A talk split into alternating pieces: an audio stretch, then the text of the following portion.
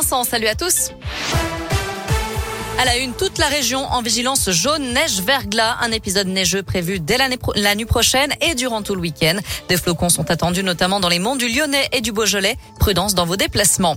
Trois Dalton devant la justice. Les membres du groupe de rap lyonnais comparaissaient cet après-midi à Lyon suite à un rodéo urbain à moto ou en scooter. Le procureur a requis huit mois de prison avec sursis pour l'un, dix mois avec sursis pour le second et un an d'emprisonnement pour le dernier, dont six mois avec sursis et mandat de dépôt.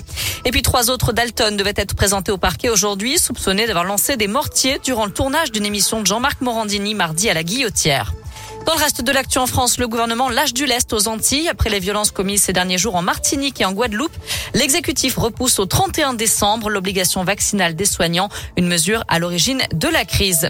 À retenir aussi cette ruée sur les serveurs de Doctolib. Vous êtes très nombreux à tenter de vous connecter. 1 200 000 personnes ont pris rendez-vous pour une dose de rappel de vaccin anti-Covid après les annonces d'Olivier Véran. Aujourd'hui encore, il y a beaucoup d'attentes pour accéder au créneau sur la plateforme.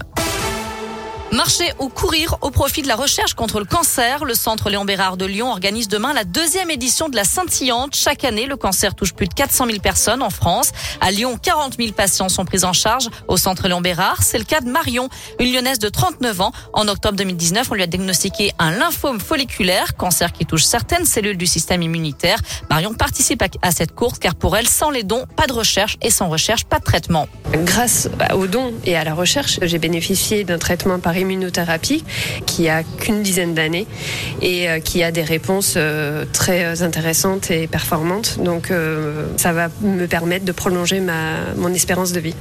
Et donc je veux que tout le monde puisse avoir un jour, s'ils ont besoin, d'avoir un traitement innovant. Donc il faut que tout le monde soit mobilisé autour de ça. Rendez-vous demain au Parc des Berges à Lyon. Merci beaucoup,